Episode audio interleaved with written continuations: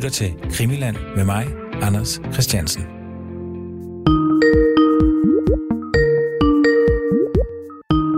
Halløj der. Halløj. Hvad så? Jamen altså, øhm, jeg skal lige finde det frem her. Har du, øh, har du læst noget om en fyr, der hedder Ulf Lindgårde? Ja. Hvad har du fået ud af det? Vi er stadig i fuld gang med at rode rundt i mordet på Olof Palme, den svenske statsminister, der blev myrdet på åben gade i 1986. Det er dokumentarist Christian Kirk Muff, som jeg taler med på Skype.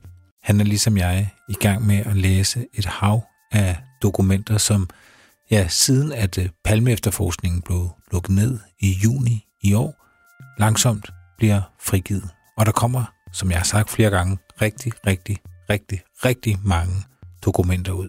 Det er hovedsageligt afhøringer, som kommer frem, men det er også andre sammenfatninger og henvendelser og tekniske undersøgelser osv.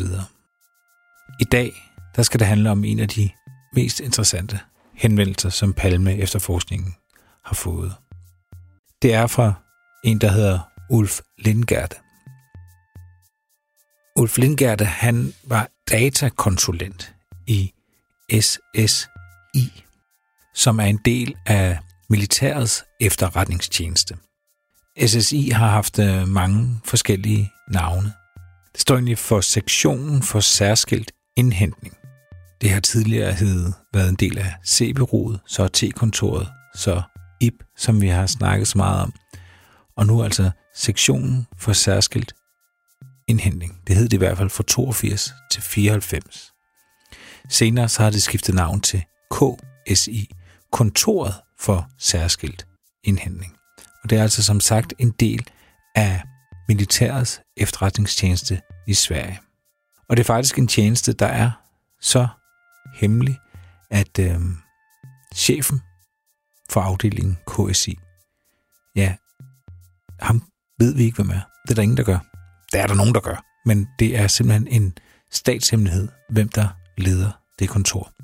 Men der har øh, Ulf Lindgerte altså været konsulent og var tidlig ude og, og vide alt muligt om at, at arbejde med, med computer eller datamater, hvad man kaldte det dengang.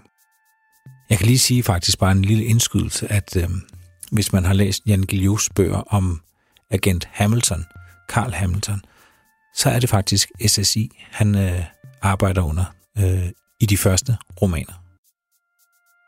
Nå, men Ulf Lindgerde, han er altså en spændende person, fordi han har ret tidligt følt, at han måtte ud med sin viden, eller i hvert fald det, han tror, han ved om palmemordet. Og han har, som så mange andre, været udsat for trusler. Hans søn har været udsat for en mortrussel, blandt andet. Og nu kan man altså læse samtlige hans afhøringer med politiet og andre henvendelser fra ham. Han har også øh, selv henvendt sig til den berømte Grænsningskommission, den her store kommission, der udkom i 1999, og som kiggede nærmere på efterforskningens arbejde, der han også blev interviewet til. Og jeg skal bare sige, at det program, vi sender nu, det er altså en alene med udgangspunkt i, hvad Ulf Lindgärde han fortæller. Det er altså hans version af, hvad han tror, der er sket. Total förvirring här. Är det verkligen Olof Palme som är skjuten? Ja, det är det. Och han är död? Ja, Eller han är inte dödförklarad, men han är inte dödförklarad men det kan man väl nästan säga. okej. Statsminister Olof Palme är död. Han mördades mitt i centrala Stockholm strax efter klockan 11 igår kväll. Olof Palme och hans hustru Lisbeth hade lämnat biografen Grand. En man i 35-årsåldern sköt statsministern med två skott i bröstet. I den rækkefølge, som vi to ser de der dokumenter, øh, efterhånden som de bliver frigivet øh, i Sverige, mm. der er det første, man finder med ham, det er sådan noget, som er sådan lidt mystisk. Det er nogle observationer, han sender ind omkring, at han bliver overvåget, men det er ikke ham selv, der har set det, det er hans børn, og det er mest nogle mænd, der har siddet i en bil, og nogen, der har spurgt, et, du ved, sådan nogle mærkelige spørgsmål, familien har fået, synes de. Ja. Øh, øh, og, og, og, men når man sådan lige læser det, der er jo meget i det materiale, vi får, som er noget hurlum hej, øh, og eller som det vi læser derinde, ikke? Du ved, der, der, det er jo alt, hvad politiet dybest set har beskæftiget sig med, der kommer assorteret. Det er jo ikke, det er svært nogle gange at finde ud af, er det her skørt, eller er det her reelt. Ja. Og det vil sige, ham her kan man godt lige få fornemmelsen af, at det er skørt. Men, øh, øh, der var en, en kilde, jeg taler lidt med omkring det her. Han sagde noget til mig på et tidspunkt, som gjorde, at da jeg lige var inde og kigge på de der dokumenter, så tænkte jeg, måske er det ham der, han snakker om. Fordi han siger, der er, det min kilde siger, det er, at der er en mand, der har skrevet en bog om efterretningstjenester. Om deres arbejde. Mm. Som, som øh, begyndte at blive sådan en privat efterforsker øh, i forhold til palmemordet. Øh, og han er interessant. Og ham, der siger det her til mig, han har indsyn i rigtig mange ting omkring blandt andet det her palmemordet. Så det var sådan lidt, okay, det var noget ligesom at bære med sig, du ved, hvis, man, du, hvis der dukker noget op, ikke? Ja. Ulf Lindgaard, eller Lindgaard, eller hvad han nu hedder, øh, han udgiver i 76 en bog, der hedder Datorens betydning for efterretningsarbejdet eller noget i den stil. Jeg hænger mig ikke lige op på, det er en helt præcis titel, men det er noget i den stil. Det, han, det er altså computerens betydning for efterretningstjenesters arbejde, vil være den danske titel. Ja. Og, og det vil sige, han er en fyr, som meget tidligt har øh, øh, indsyn i, hvordan en efterretningstjeneste fungerer i forhold til dens brug af øh, computere. Og der skal man jo tænke på, at dengang i 76, der er det jo ikke sådan nogle computer, man bruger til aktiv overvågning, som man gør nu. Altså det, man taler om her, det er dybest set, at man kan bygge en database i en computer, og det gør det nemmere at finde de papirsdokumenter, som ellers vil stå i nogle øh, bind i en væg på en væg, og, skal, og som er svære at finde frem til, øh, øh holdt op imod, hvor hurtigt det går på en computer. Altså det er, det er lige de tidligste computere, vi snakker om her. Ikke? Ja. Men øh, øh, det vil sige, at han har øh, frem for alt dyb indsigt, kan man se i, hvordan øh, altså hvordan nummererer de de her øh, rapporter, og hvordan er arbejdsgangene i efterretningstjenesterne. Der. Og det er altså en guldgruppe, Anders. Det er en guldgruppe. Øh, I hans dokumenter her, der findes blandt andet en lang analyse, han foretager af SEPO i midt-80'erne. Okay. Og den er super interessant, og den kan vi lige vende tilbage til. Ja. Og øh, så er der, øh, altså han nævner navne på øh, folk, han mener er med i sammensværgelsen. Og han knytter det sammen med Armfeldt. Ikke med navnet Armfeldt, men ved at henvise til øh, det, der hedder Brabant øh, angrebene i Belgien i starten af 80'erne, hvor nogle politiet sagde i første omgang, at det var venstrefløjsterrorister, der gik ind i nogle supermarkeder og skød dusinvis af civile ned. Men senere efterforskning og historieforskning øh, øh har vist, at det altså med 99,9 procent var en stay behind gruppe, der stod bag det. Og i givet fald vil det være inde i Armfelds område. Det, det på den måde, jeg mener, der knytter ind til Armfeld. Ikke? Mm-hmm. Øh, men men øh, altså, der nævner han, øh, at der er en af den, i den gruppe, som han mener kan være ham, der har udført mord. Han nævner navnet på den politimand, som var, øh, måske har jeg set navnet før, men det var nyt for mig, du ved, det er ikke sådan en, man ligesom har noget på.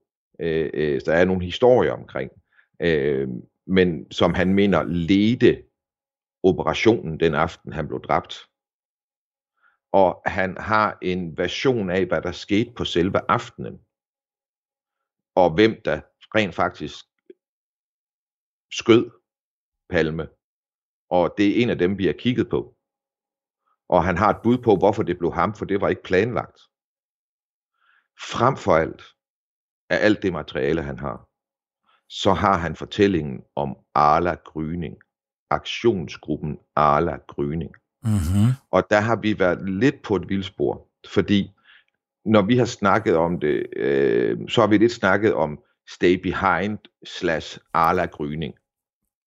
Ja. Som om, som om, at Arla Gryning var navnet på Stay Behind i Sverige, på samme måde som Gladio var navnet på Stay Behind i Italien. Mm-hmm. Men det er ikke sagen, øh, ifølge Ulf Lindgaard. Og det, vil jeg også, det, det har hele tiden også skuret, fordi jeg har aldrig rigtig set nogen henvisninger til, at det skulle hedde Arla Gryning øh, i Sverige. Øh, det, det, det Stay Behind-netværket. Øh, det er ligesom det, det her øh, sammenkædningen af de to, altså Stay Behind og Arla Gryning, har ligesom været noget, der ligesom har opstået, når man har skrevet om det. Og det har mest været måske forfattere, der ikke rigtig præcist har vidst, hvad man har hørt om en gruppe, der hedder Arla Gryning. Men ja, min pointe er, at Arla Gryning er en gruppe, ligesom Leon-gruppen er en gruppe, Mm. og Barbro-gruppen er en gruppe. Mm. Og den bliver nedsat ifølge Ulf Lindgarde i 1980. Og den bliver nedsat med det specifikke formål at lave et kontrastød, hvis socialisterne lavede en magtovertagelse i Sverige. Det vil sige, de var forberedte på at slå nogen navngivende på en liste, angiveligt ifølge Ulf Lindgarde, ihjel, hvis det skulle komme til, at Sovjetunionen eller andre aktører på deres vegne, altså kommunisterne dybest set, ville tage magten endegyldigt i Sverige. Og i aktionsgruppen Arla Gryning, der vil jeg bare sige, de navne, jeg har fået ud der på 12-13, fordi det står så ikke i, i Ulf Lindgarde-papirerne, men dem kan man så finde på anden vis. Det er en, altså du, det er for godt til at være sandt, Anders. Jamen, hvor, hvor har du, hvordan har du fundet ud af navnene? Det kan du, øh, det, det er der nogen, sådan nogle andre, øh, hvad hedder det, øh, fora, hvor det ligesom er listet ud, og det giver altså så fuldstændig mening, når man læser det ind i. Altså det, det går op en til en, der er ikke nogen tvivl om, at det er sådan. Øhm. Jeg skal sige, at omkring det der med Arla Gryning, så er det også ud fra sådan en læsning af noget af det, han, øh, altså noget i de her dokumenter, og interview og breve, han skriver, Ulf Lindgarde, til politiet, Palme efterforskningen, i årene efter mordet. Det er, det er i 80'erne, det her. Øhm, og lidt op i starten af 90'erne. Bum. Jamen altså, det her, jeg sender til dig nu, det er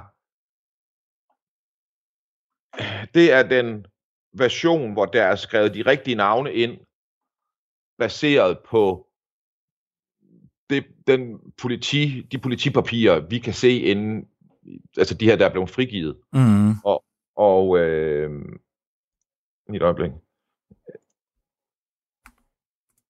Og så hvor der ligesom er fyldt ud med det, man ved omkring navnene på det her. Angiveligt. Og du sidder ned. Ja, giv mig lige to sekunder. Øh, jeg sidder ned, ja. Lederen af den her gruppe, men i baggrunden, helt i baggrunden, det er PG Vinge. Det er lederen af SEPO, som bliver fyret af Palme i 70, da han sammen med vores øh, ven Frontstedt har afleveret en liste til Palme, hvor de ikke, som Palme har bedt om, bare har skrevet CIA-agenter, der virker i Sverige ned, men har skrevet alle mulige ned, blandt andet alle mulige agenter, der virker i Sverige, og blandt andet øh, en af Palmes venner, og desuden har udeladt nogen. Øh, og, og, og som Palme efter sine skulle være blevet rasende over. Og det bliver Vinge fyret over. Mm. Og, og Vinge og Frontstedt er sammen om på det her tidspunkt ikke at stole på Palme. De mener, at det de måtte give til Palme, måske ikke via Palme, men måske en af hans medarbejdere, det er ikke til at sige, men at der, hvis man gav noget til Palme på det her tidspunkt, var overvejende sandsynlighed for, at det ville ende hos KGB.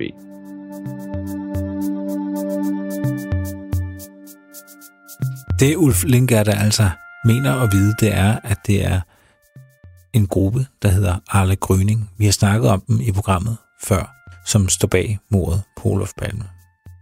Vi ved, at efterforskerne har været interesseret i den her gruppering, og som, ja, det er jo svært med de her grupperinger, om det så er Stay Behind, eller om det er en del af Stay Behind, eller om det bare er noget, der minder om noget, der kunne være Stay Behind. Der er som sagt en del af de her øh, grupperinger, men Arla Gryning er dem, som Ulf Lindgärde, han altså mener står bag. Og det han blandt andet har afleveret til, til Grænsningskommissionen, det er altså en liste med, med dæknavnene for 15 medlemmer af Arla Gryning. Og F1 allerøverst, det er altså PG Vinge, som var tidligere SAPO-chef, men som Olof Palme valgte at fyre tilbage i 1970. PG Vinge, han blev øh, faktisk efterfulgt på posten af Hans Holmer, som jo så igen senere blev den første efterforskningsleder af mordet på Olof Palme. Og P.G. Vinge, han øh, lavede så sit eget sikkerhedsfirma, og han blev også direktør for Industriforbundet. Og P.G. Vinge er som sagt aldrig blevet afhørt af Palme efterforskningen. Ikke hvad vi kan se indtil videre i hvert fald. Ikke hvad vi ved af. Når han afleverer det her, øh, den her rapport, Ulf Lindgarde, så afleverer han den med de øh, dæknavne, som folk har i systemet hos SEPO. Ja. Og her er hans koder. Ikke? Og F1, det er Per Gunnar Vinge. Han var SEPO-chef, men ifølge Ulf Lindgarde, så da han stopper i 70, så laver han øh, øh, Vinge Integrated Protection, tror jeg det hedder. Det er rigtigt. VIP. Det er rigtigt. Og, og det er dybest set en privat efterretningstjeneste, han laver, som sidder i industriens hus i Sverige. Igen, når man de har så mange hemmelige organisationer i Sverige, så er det fordi, at højrefløjen bygger deres, og venstrefløjen bygger deres. Og det gælder både ude i det private, som Vinge går ud i her, men det gælder også inde i staten. Altså ifølge Lingarde, så kender PG Vinge, han kender til mordet på Palme, inden det sker. Altså han kender til planerne og intentionerne. Og skulle have betonet, at han støttede aktionen, men at hans øh, at han simpelthen ikke kunne have noget formelt deltagelse i det her, fordi at han havde forbindelser og roller, der gjorde, at det ville være for farligt. En anden, der er med i den her gruppe, det er jo selvfølgelig Alf Carlson. Ja. Alf Carlson, han er også Sapo-mand. Det er han nemlig. Og han er den, der i det første halve år efter mordet sidder med som Cepos forbindelsesofficer til Palmeudredningen, eller efterforskningen. Så han sidder med i Palmerummet. Mm. Og det er ham, der den 5. august to, øh, 1985 starter PKK-sporet øh, med advarsler omkring deres planer om at slå politiske aktører ihjel i Sverige. Da, da Alf Carlsen stopper hos Sæpo, og det gør han kort tid efter, og Alf Carlson skal man lige med, det er i, hvad hedder det, øh, i, i, i de her papirer, i Lingardes øh, papirer, der er han F12. Og øh, han stopper med udgangen af 86 på Sabo. Altså 9 måneder efter mordet, eller sådan noget, 10 måneder efter mordet, og bliver ansat hos VIP, hos Vinge Integrated Protection. Mm. Øhm, og det er, et, øh, det er et sikkerhedsfirma, de har sammen. Så du kan godt se, det er, øh, det er alvorlige sager, han forsøger at sige her, ikke? Jo. Og det er for mig at se fuldstændig vel underbygget.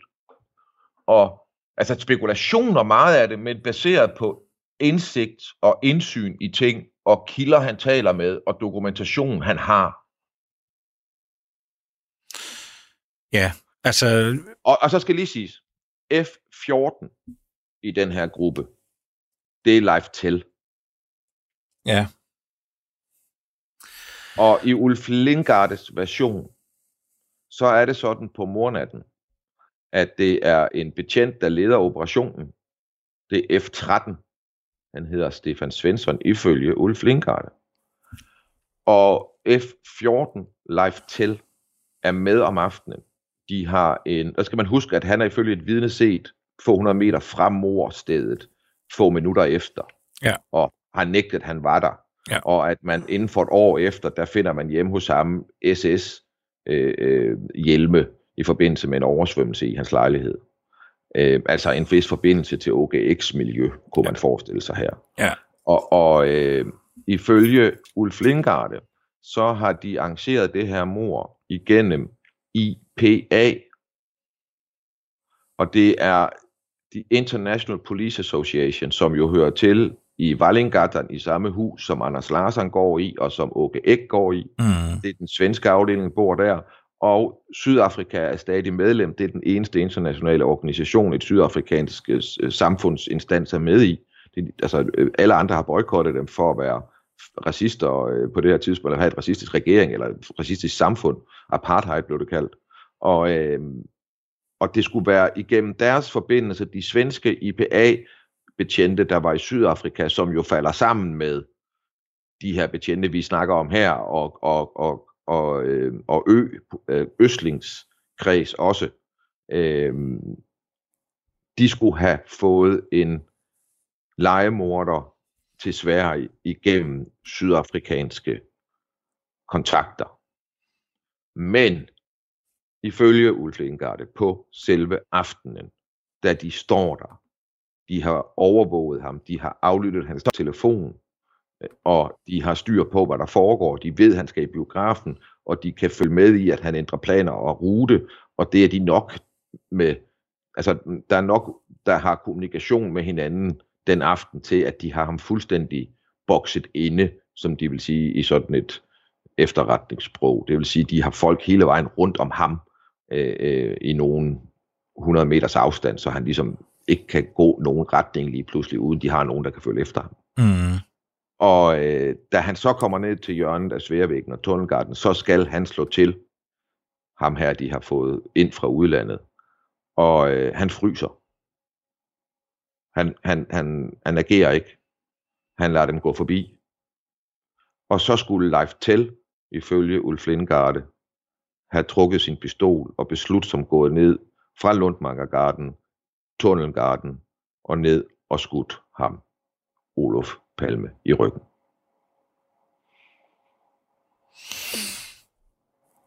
Ja. Det er Ulf Lindgardes fortælling om det her. Og det er så foldet ud i flere hundrede sider fra politiets materiale, hvor der som sagt også er den her gennemgang, analyse af SEPO og deres problemer i den her periode. Og det er overvældende, hvor meget han ved om de her sager. Og det er overvældende, hvor meget det kan dokumenteres, at han er en del af den her verden. Og det skal siges, det her det er tidligt. Altså, det her det er tidligt, tidligt, tidligt, han begynder at skrive om de her ting. Det er inden det ligesom er gået amok i pressen øh, med politisporet og alt muligt. Mm. Ja, altså han er, han er, han er, et, han er, han er et, øh, han er svær at blive klog på, for du har, du har ret, han har tydeligvis arbejdet derinde, og han har også arbejdet med ja, datamater, og hvad man kaldte det dengang. Øh, så han har jo fået noget op under neglene, og, og, det, det er selvfølgelig ikke, vi kan jo ikke stole på, at det, alt det, han siger, er sandt. Overhovedet. Nej, men noget af det siger han selv af analyser. Ja. Det, nej, men det jeg vil sige om ham, det er, han deklarerer det, han ved, og så deklarerer han det, han, der er hans gidsninger og analyser. Og når det kommer til det, han ved, der tror, jeg, der tror jeg på ham. Der har jeg grund til at tro på ham, ligesom Anders Larsson er for mig at se troværdig som sådan. Så kan det godt være, at han i detaljerne kan huske forkert, eller har grund til at beskytte sig selv, eller hvad ved jeg. Men i kernen af det, han siger, har han ret. Det samme gælder ham her. Han er så ikke bundet af at skulle beskytte sig selv, eller så videre. Jeg tror, han er bundet af, at når han taler med politiet, så kan han ikke være helt åben. Mm. Fordi han har alle mulige fortrolighedsklausuler med de her efterretningstjenester. Så han går også meget ud af i de her, fordi politiet spørger ind til, Nå, men er det så i din virksomhed, du arbejder med de her ting? Og hvor han hele tiden siger, nej, nej, nej, nej, nej, min virksomhed, det er én ting, og så er det, hvad jeg sidder der og laver der privat derhjemme. Det er klart, at der er nogen, jeg møder gennem mit virke med min virksomhed, som jeg godt kan tale med privat omkring ting, der har med det her at gøre, fordi det ligesom er en hobby, jeg har. Men det er ikke noget, der har med min virksomhed at gøre. Altså han siger jo også i de her papirer, at for det øjeblik, han er begyndt at kontakte nogen, eller han skrev faktisk en artikel om det her øh, øh, i dagens nyheder, mener jeg det er, og det gør han inden, altså inden der er gået et år efter mordet, hvor han ligesom sådan meget forblommet stiller nogle spørgsmål til nogle ting, man burde kunne dokumentere omkring, hvad der er forløbet den aften hos politiet. Og det fører ifølge ham til, at han bliver for altså, truende øh, truende oplevelser Mm. omkring ham selv og hans familie, ikke? og han bliver bedt om at blande sig udenom og tige stille. Det er jo en historie, vi kender fra andre. Mm. Altså noget af det, der gør, øh, hvis jeg bare må prøve at kvalificere ham lidt omkring, hvad han ved og hvad han ikke ved, Præcis. det er, at han bliver jo afhørt af Grænsningskommissionen, øh, den her store kommission, der kommer i 99, men han, de er jo i gang i mange år. De afhører ham i 95. Og der siger han blandt andet, og det er jo noget, vi først egentlig ved nu her efter, der siger han, at Emma Rothschild burde også vide, at Olof Palme skulle i biografen. Yes. Og der kan man sige, det, det ved vi jo så ikke, om hun ved, men vi ved i hvert fald ud fra øh, afhøringen af hende, at, øh, at hun havde et dybt personligt øh, forhold til, til Olof Palme. Man, man kan næsten ikke læse det som andet, end at de, var, at de havde et, et, en affære. Øhm, og der, der siger han altså allerede tilbage i 95, at øh, hun er en af dem, der burde vide det, og det har han fået at vide. Ja, og vi ved jo, at, at det burde hun måske, fordi hun i hvert fald holdt øje med, hvad der foregik over hos dem. Det er jo hende, der også laver en rapport, der passer med Lisbeths Palme, af at der er nogen, der overvåger Palme lejligheden tilbage i januar 86. Mm. efterhånden, som vi får læst os igennem det der materiale, der kommer ud fra politiet nu, så må man jo sige, at det er ret overvældende mængder, der kommer fra kilder og borgere med særligt indsyn i de her ting, der fortæller politiet ting, som de burde kunne sætte sammen til noget, der burde foranledige en decideret efterforskning. Mm. Fordi vi skal jo huske på, at alle de ting, som nu også Ulf Lindgarde siger, og andre har sagt hele vejen igennem omkring politimænd og deres opførsel op i tiden op til og omkring mornatten og i tiden efter, det har aldrig været udsat for en fokuseret efterforskning.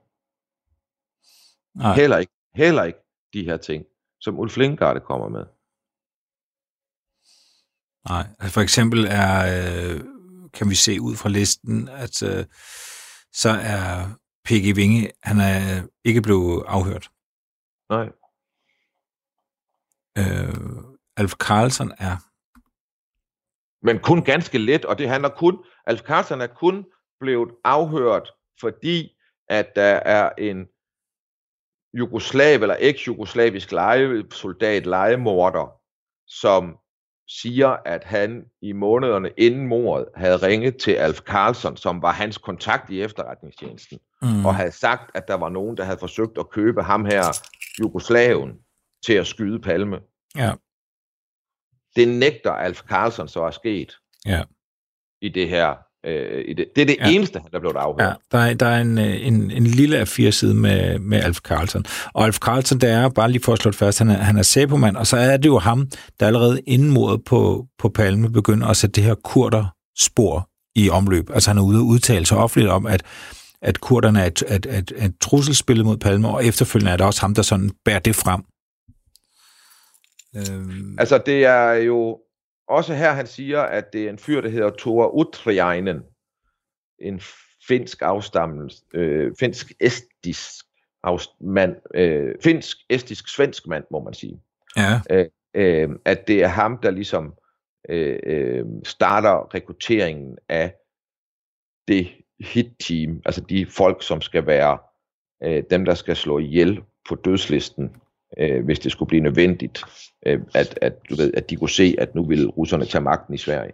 Øh, øh, og det er den aktionsgruppe, der hedder Arla Gryning. Mm. Og det skulle så være ham her, faldskærmssoldaten, Thor Utriainen. Mener han er faldskærmssoldat. Ja, han er blevet afhørt en del gange. Ja, ja han.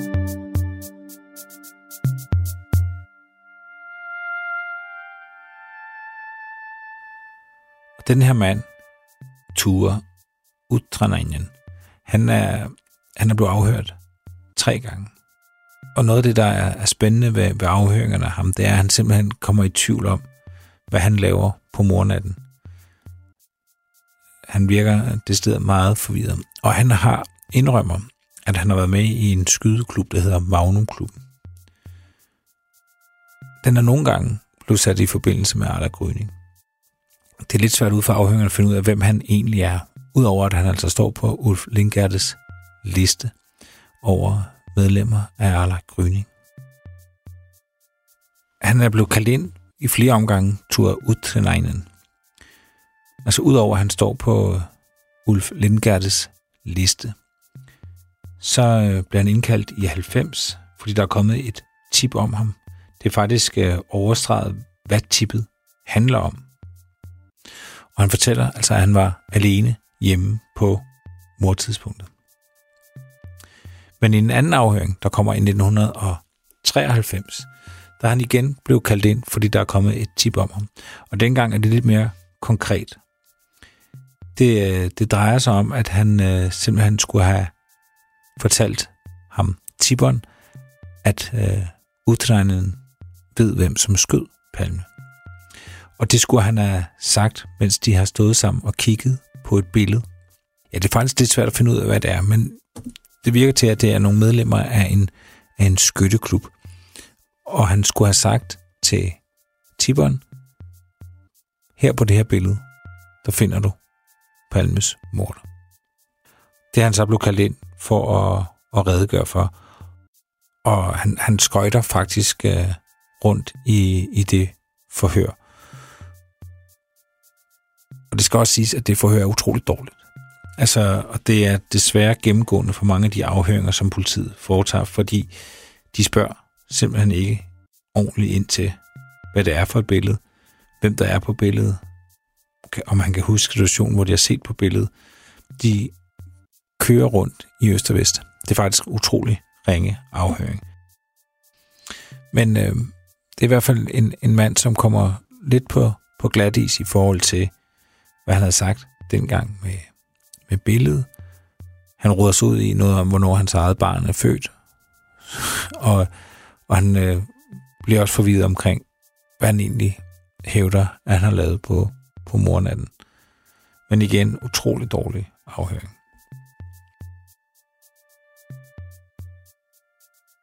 Og vi skal sige, at vi kan jo ikke vide, at den her liste er rigtig. Men det er altså, hvad Ulf Lindgarde, han har oplyst til Palme Efterforskningen og Grænsningskommissionen. Det han ikke afslører, det er jo, hvor han har viden fra. Altså om han decideret via sit, øh, sit job med, med dataindsamling og dataopbevaring i Forsvarets efterretningstjeneste derigennem skulle have adgang til nogle dokumenter, det der han ved, eller om det ren er ren og skær spekulation fra hans side. Som sagt, så skal vi understrege, at det her det er jo bare en mands udlægning af mordet på Ulf Palme, men han hedder altså Ulf Lindgerde. L-I-N-G-E-R-D-E. Og jeg skal også gentage, at der kommer simpelthen så mange dokumenter ud fra, øh, fra Palme efterforskningen i de her dage, og det er virkelig svært at følge med. Det er virkelig svært at få det hele med, så der sker alt muligt spændende, som jeg slet ikke når at, at opfange. Med tiden skal jeg nok prøve at, at se, om jeg ikke kan komme nogenlunde hele vejen rundt. Det er også svært at vurdere, hvor, hvor alvorligt at efterforskningen har taget øh, Ulf Lindgærdet. På den ene side tror jeg, at de har taget ham ret alvorligt, og, og man kan se, at nogle af de spørgsmål, som de stiller nogle af dem, de har afhørt, altså af de 15 mennesker, der står på den her liste, de kommer, altså, de bliver stillet ud fra overvejelser, som Ulf Lindgert har gjort. Så de har helt sikkert brugt ham sådan noget. Og Grænsningskommissionen har også øh, interviewet ham ret grundigt. Men de har jo ikke taget ham mere alvorligt, end at for eksempel P.G. Vinge, som er den allerøverste på listen, at han jo ikke er blevet kaldt ind til afhøring. Så vidt jeg kan se, er Karl G. Holm, som ligger nummer 3 på listen, altså heller ikke blev afhørt. Og Alf Carlsen er blevet afhørt om noget helt andet, så de har taget dem, der er sådan nederst i hierarkiet af de 15 mennesker. Det er, det er hovedsageligt mini-politimænd. Altså det jeg også vil sige som, altså ham her Ulf Lindgarde, han, øh, han satte altså virkelig noget i gang hos mig, fordi også at vi snakkede om i forbindelse med øh, den her øh, Palmes familiehistorie. Ja. At de står i opposition til Wallenberg-familien. Ja. Og øh, Peter Wallenberg er en del af den her gruppe.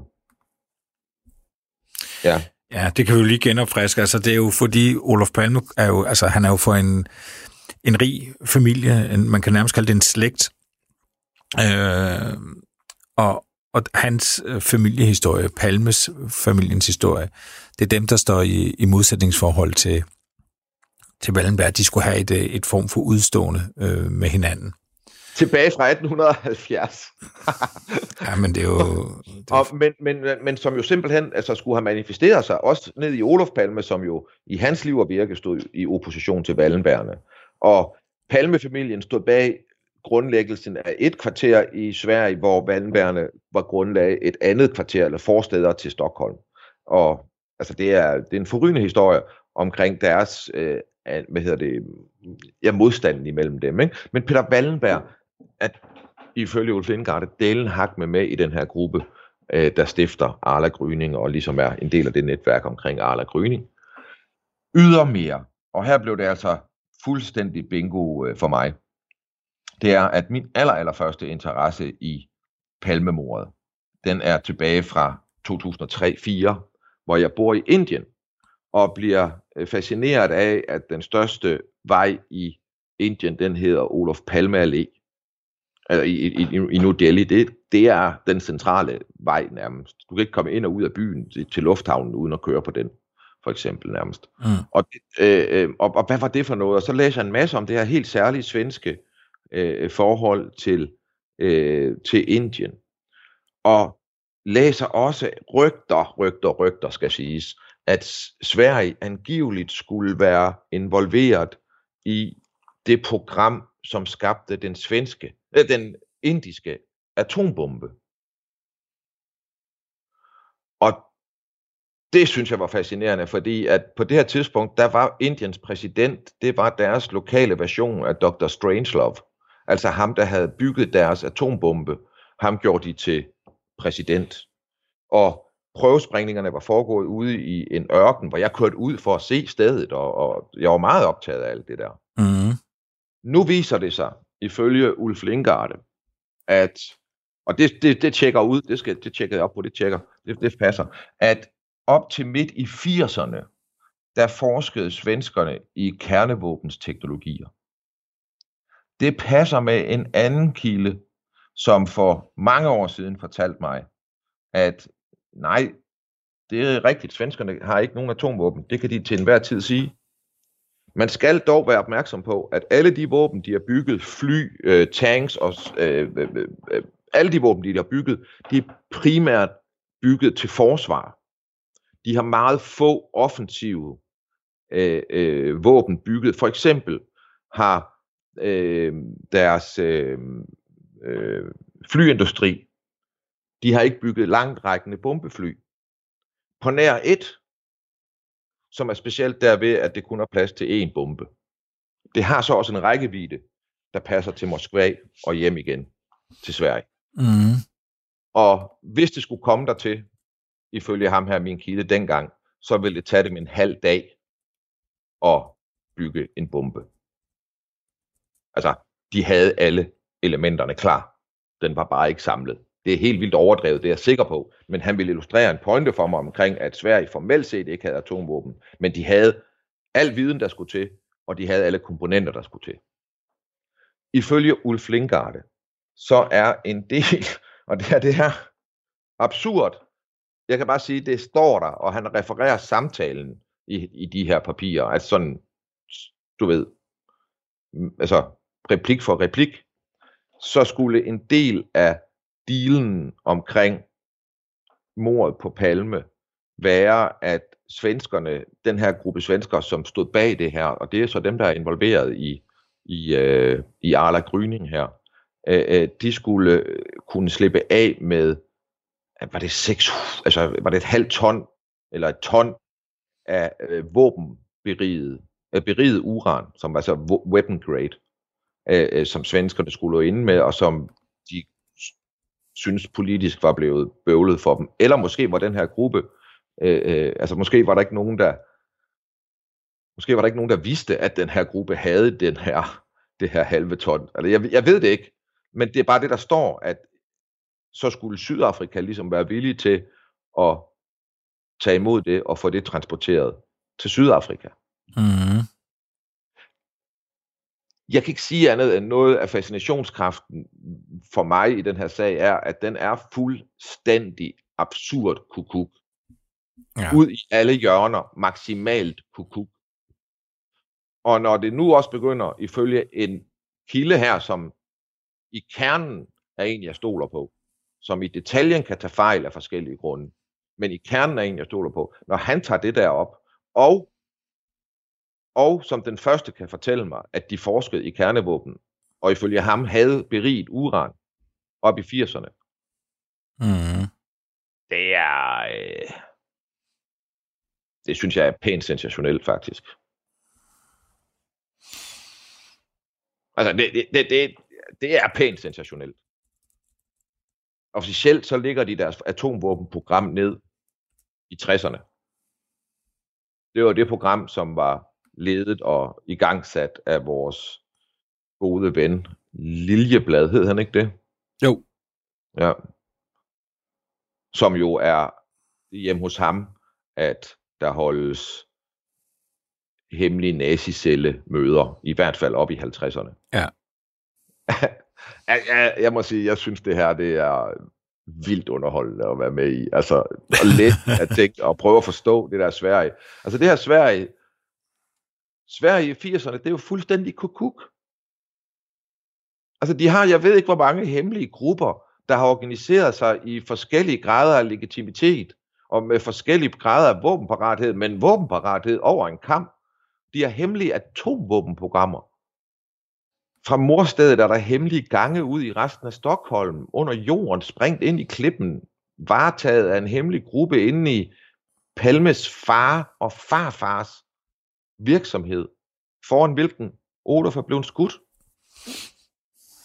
Altså man må også, altså du ved, hvis man lægger ind i det her mor, at det også er et symbolsk mor, at der er nogen, der har vildt mere end bare slå ham ihjel, de har også til en gruppe af folk med indsigt og forstand ville sende nogle beskeder, så at skyde ham foran stab i Heinz hovedkvarter, som samtidig er hans families slægts arnested i offentlighedens Ja. øjne i hvert fald. Det, altså, det går jo op på så mange ledere kanter.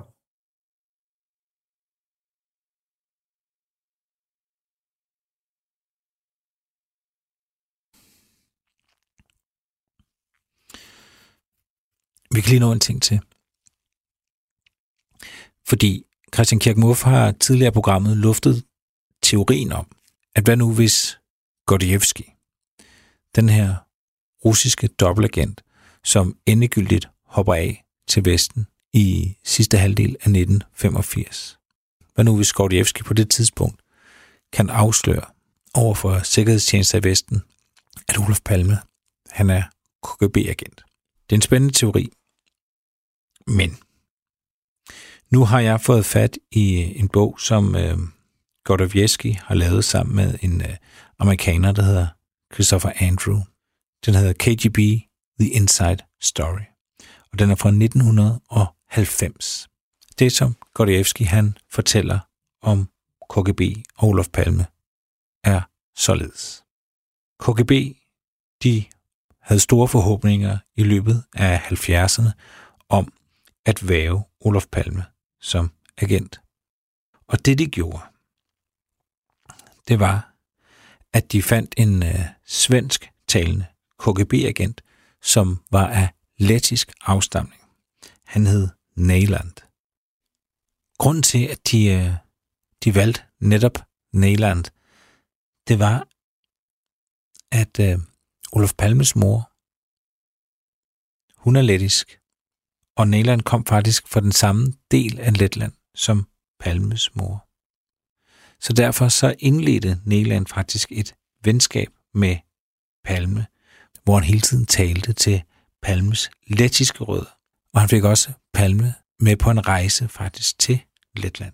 Efterfølgende så havde han en række møder med en af Olof Palmes toprådgivere. Der er en periode i 70'erne, i 76, hvor at øh, Palme mister magten. Og der er det som om, at russerne vælger at sætte ekstra hårdt ind for at få Palme over på deres side.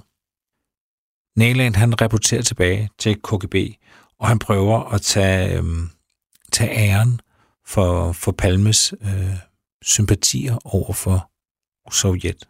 Og en af de øverste KGB-chefer, han giver en, øh, en meddelelse op til det øverste politiske system på et tidspunkt, ifølge Gordievski, at selvom Palme ikke er helt vævet som øh, KGB-agent, så er han genstand for KGB's indflydelse. Olof Palme. Det er i hvert fald den besked, som KGB-ledelsen giver den politiske top i Sovjet. Gordievski er dog ikke helt så sikker. Han siger, at Palme jævnligt havde kontakt med ham her, Neyland. Men det tilskriver Gordievski en politisk naivitet for Palmes side. Og han siger, at der er altså ingen hard evidence, altså der er ingen faste beviser på, at Neland han havde indflydelse på Palmes politik. Og den indflydelse, han måtte end have på Palme, den forsvandt i hvert fald tilbage i 1980, da Neland forlod Sverige. Og de KGB-folk, der kom til at afløse Neland, lykkedes ikke at få den samme kontakt til Palme. Og hvad betyder det? Ja, det betyder selvfølgelig, at øh, den her rygende pistol, han skulle have haft med sig til Vesten, da han flygter i 85, om at KGB har vævet Palme som agent. Det passer ikke, ifølge Gordievski selv. Men han siger dog også, at der i sidste halvdel af 70'erne altså har været tæt kontakt mellem Olof Palme og en KGB-agent. Og en ting er jo altid, hvad, hvad sandheden er. Altså, hvad har Palme egentlig udvekslet med ham her, Næland? En anden ting er jo, hvad virkeligheden er. Hvordan har man i, i Sebo eksempelvis opfattet den her kontakt, som Palme han havde? Ja, det er desværre ikke sort og hvidt med Gordievski heller. Selvhistorien om, om Gordievski, hvis man ikke kender den, den skal man øh, simpelthen bare finde på internettet og så læse. Det er en fantastisk historie. Meget af den foregår faktisk i, i København.